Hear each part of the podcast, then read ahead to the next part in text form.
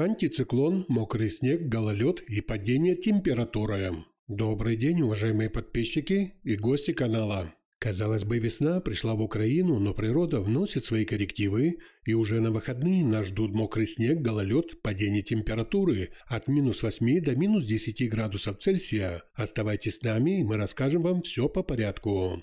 Итак, до Харьковщины, Днепропетровщины влажная воздушная масса дойдет уже поздно вечером в пятницу или 13 марта. Крыму, Запорожье, Донецкой и Луганской области 13-14 марта осадков не ожидается. Ветер в Украине ожидается с южного и юго-западных направлений, сильный до штормовых порывов. Температура воздуха в течение выходных будет колебаться около нуля, в центральной части Украины на востоке до минус 3 градусов, в западной части постепенно будет теплеть до плюс 4 градуса тепла. В Киеве 12-13 марта ожидается изменение погоды. Усилится ветер до сильного, днем придет атмосферный фронт с мокрым снегом. Температура воздуха в столице и выходные будет колебаться от нуля до минус 5 градусов мороза. Но по словам синоптиков, потепление придет уже в понедельник. По данным Укргидрометцентра, в субботу и воскресенье по всей стране, кроме западных и восточных областей, ожидается мокрый снег. Днем в юго-западной части страны дождь, в других областях без существенных осадков. Ночью и утром на дорогах местами возможно гололедица. Ветер юго-западный 7-12 метров в секунду. Температура воздуха ночью от 5 градусов мороза, днем до 3 градусов тепла.